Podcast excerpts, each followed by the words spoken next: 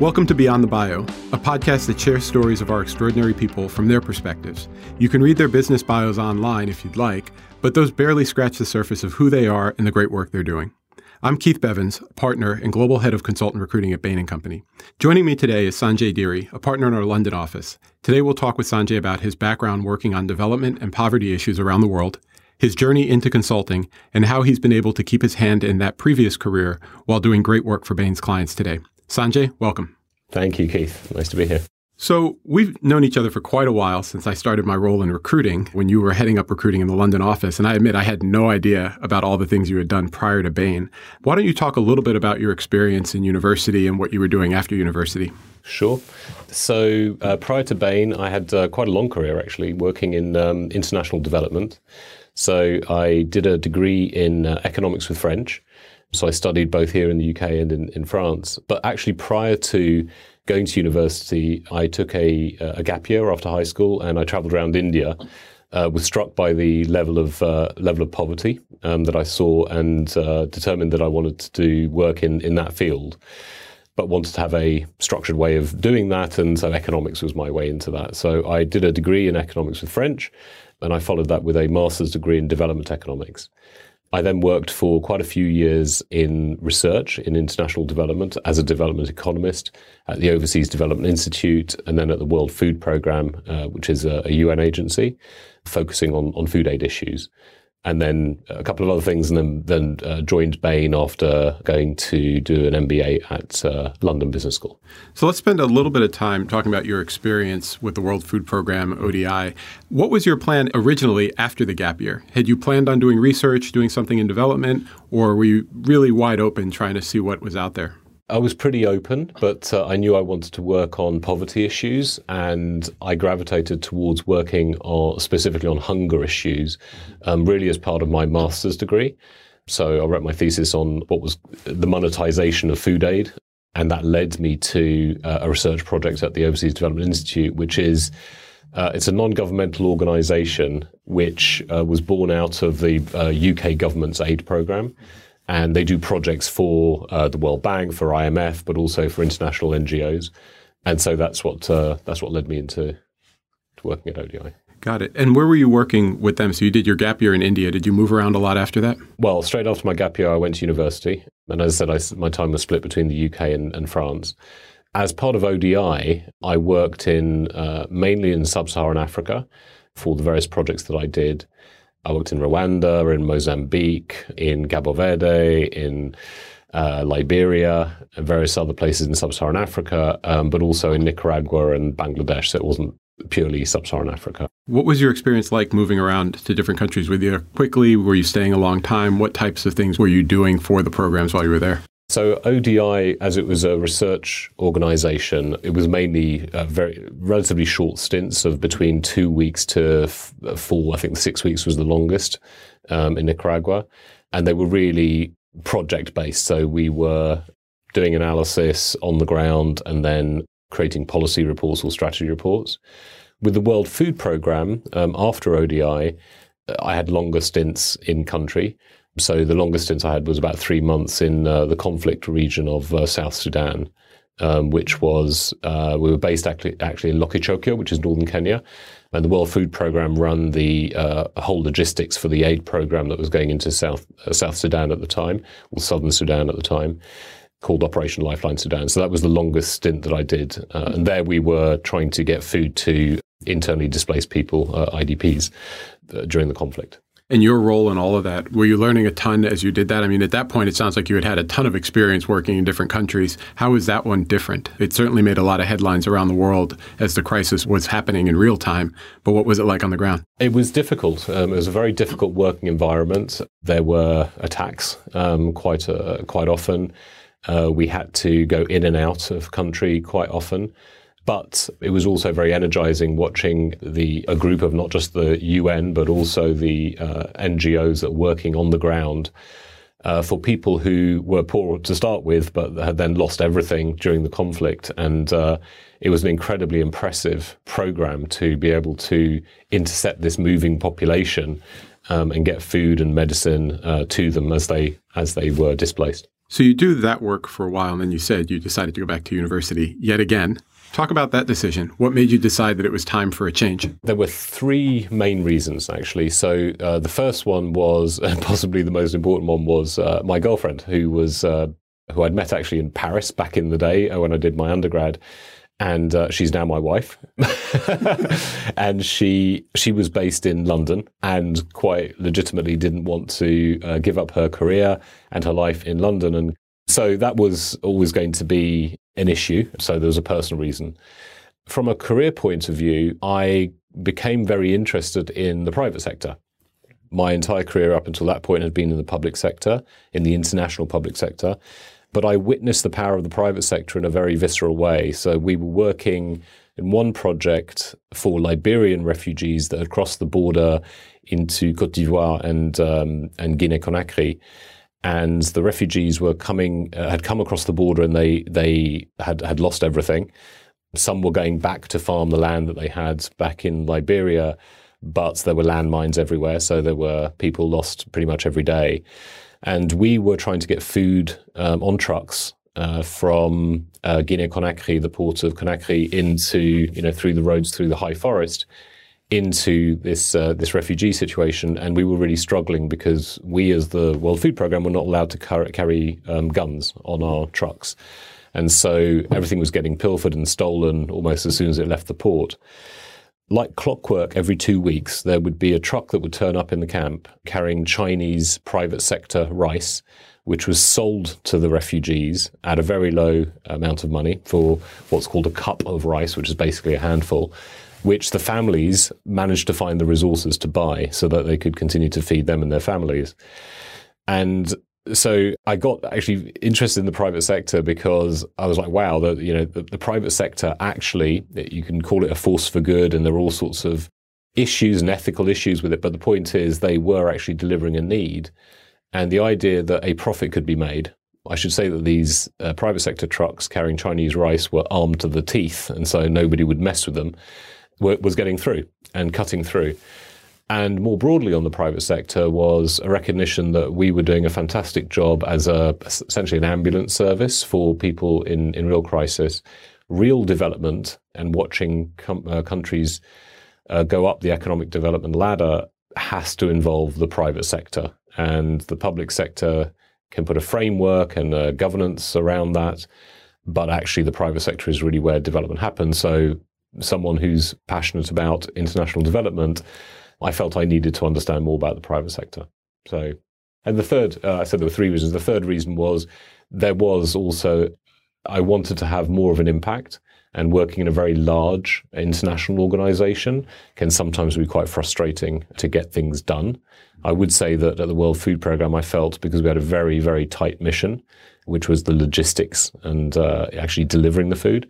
I think we were better uh, than some of the other UN agencies, but you know, in any large international organization, there's a lot of bureaucracy, and I felt I wanted to have more of an impact. So you decide to move back to London. Yeah. Where did you end up going to school, and, and what was that experience like? It must have been very different putting down roots for two years and not traveling all over the world and going to conflict zones and dealing with one crisis after the next. Yeah, it's, it's very true. So just like my grad degree, I, I realized that um, my, what I wanted to do, which was to do an MBA, didn't quite match my finances.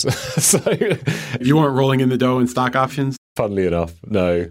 So I actually took a job uh, for a year and a half to save money to do my MBA, and I got a job in the UK Home Office um, to work as a as an economist uh, working on crime issues, actually the economics of crime, which is not something that I'd, I'd, ever thought about before, but actually turned out to be very interesting. So the economics of, of cost of, of crime, sorry, crime reduction did that for a year and a half and I applied to lots of business schools and looked to my girlfriend, who's now my wife, and I said, Well, I've got an offer from London Business School, which happens to be where you are, where we live. So it was a pretty easy option, but also for other reasons to go to London Business School. Uh, I felt I needed a two year program because I was making a major career switch. So fortunate enough to get a place at London Business School. And yes, it was different actually being in one place my desire to travel didn't completely go away, and so we did a. Uh, we actually took one term and spent it in uh, Shanghai. Uh, which worked well because my wife's an, uh, an acupuncturist, so tra- traditional Chinese medicine. So she worked in a hospital whilst I was at business school there. So even within the two years, I did manage to uh, get out of out of the country for six months. What did you do for the summer while you were in school? So I worked for a consulting company, uh, Booz Allen Hamilton, a strategy consulting firm, and had a great time. And it actually reinforced that I wanted to go into strategy consulting. And then, you know, during the, the full time round, I actually only looked at one company, which was Bain, and uh, got a, got an offer to to work at Bain, and, and joined, and uh, have been here for 19 years. what attracted you to Bain? Presumably, you had a lot of options. I know LBS students can go literally anywhere in the world and do just about anything. Why did you just pursue one company? So, interestingly, I chose the company that I felt not just uh, would be somewhere where I, I felt the culture fitted and also gave me what I wanted, which was to have an impact. But also, I felt would give me a bit of a, was actually further away from what I'd been doing previously. Bain does a lot of uh, public sector work, but I, but some of the other consultants, including Booz Allen at the time, did a lot of consult, uh, organize, uh, sorry, a lot of government work. And I didn't want to just do uh, government work or public sector work just and sit on the other side of the table. But Bain was also pretty cutting edge in terms of, at the time, it was a big internet boom. And so we had Bain Lab at the time uh, as an incubator. And Bain did a lot of this thing called private equity, which, you know, coming from the public sector, I had no exposure to at all. That was also very interesting. But probably more than anything, it was uh, the people uh, that I met through the recruiting processes and uh, the real focus on results. And again, having been in the public sector uh, up until that point, I was really focused on where could I have an impact and where are people really focused on actually generating real results. So that's why I chose Bain for those reasons. Very cool. Where did you end up spending your time? You start at Bain and you see a lot of different industries. You work across all kinds of sectors. An office as big as the London office has literally everything from top to bottom and people with tons of experience. How did you find your way into your practice area now? What is your practice area now? I guess is a good place to start. So I'm a partner in the consumer products practice. So my clients are usually the large, but also mid mid-size uh, FMCG companies, fast-moving consumer goods companies and I work across uh, all different uh, consumer product sectors. So, food, harking back to my previous career, uh, beverage, both alcoholic and non-alcoholic, um, but also in beauty products and also in household goods. So across the CP areas. But I did uh, take quite a long time to decide on on focusing on that sector. Um, as I said. I didn't want to falsely uh, pursue an industry that I didn't really know about. And so Bain gave me the opportunity to work in healthcare, in retail, in industrial goods and services, particularly oil and gas, and a number of different uh, different sectors, um, including consumer products. I felt a real affinity to consumer products when I first started working in in the space. Partly because I could bring some of my experience to bear um, in terms of having moved food around the world um, in my previous job, but also just the it's just very real. Um, if I want to see how a, a, product is doing or a brand is doing, I can literally pop down to a shop and have a look. Where is it on the shelf, etc. And I, I, like that sort of realism of it. Um, but I didn't uh, focus on and formally affiliate to the practice until I was a principal. So it took me quite a while, and, and up until then, I was still working across across different sectors. Very cool.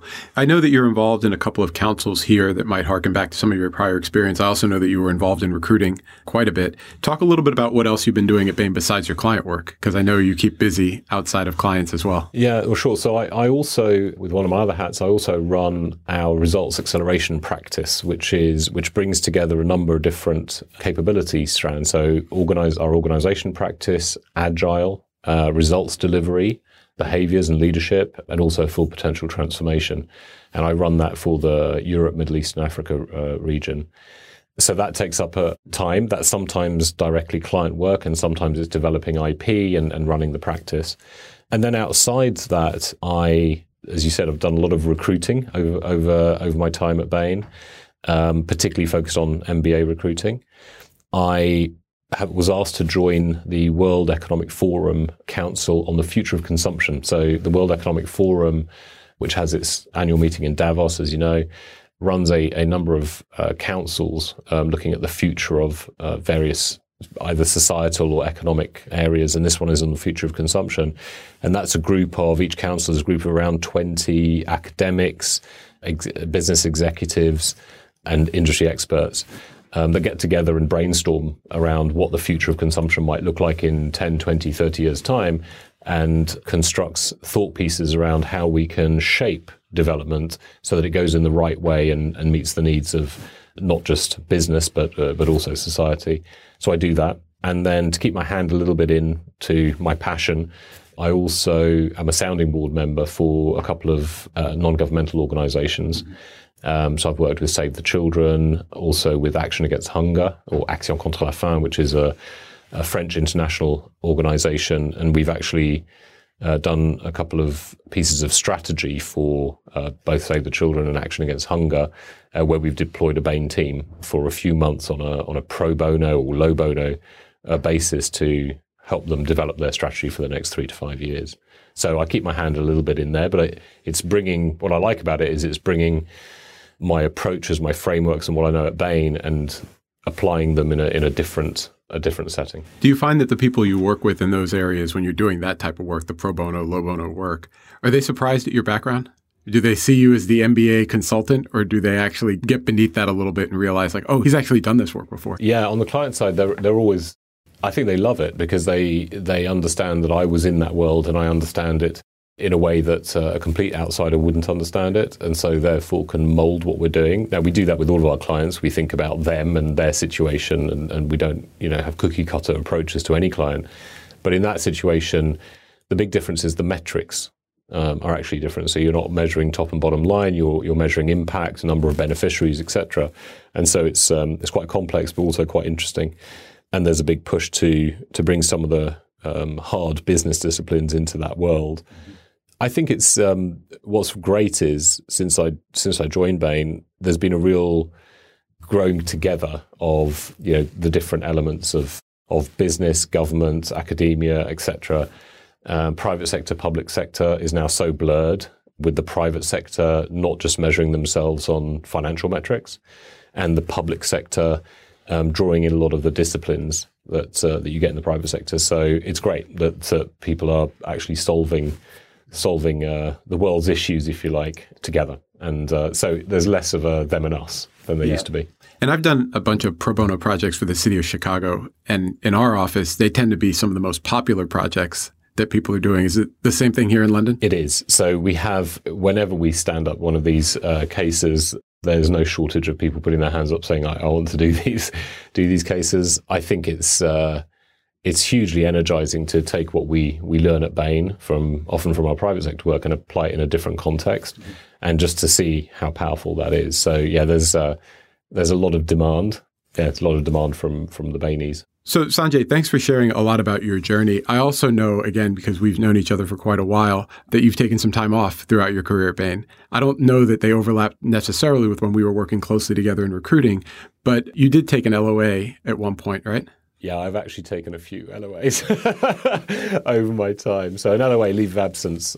So I've actually I've taken four over my 19 years at Bain. The most recent one actually was this summer, and I took uh, three months and uh, went traveling, went traveling with the family. I have two girls uh, who are 13 and 11, and we traveled around Canada and Iceland and over the summer, but also just took, took some time out to chill out, basically. The previous one was six years ago, and there I, we travelled again, uh, and that was we were a bit more adventurous. We went to South Africa, New Zealand, Australia, Fiji, and then uh, to Disneyland. From Fiji to Disneyland for my, my daughter's seventh birthday, my eldest daughter's seventh birthday, and across the the US.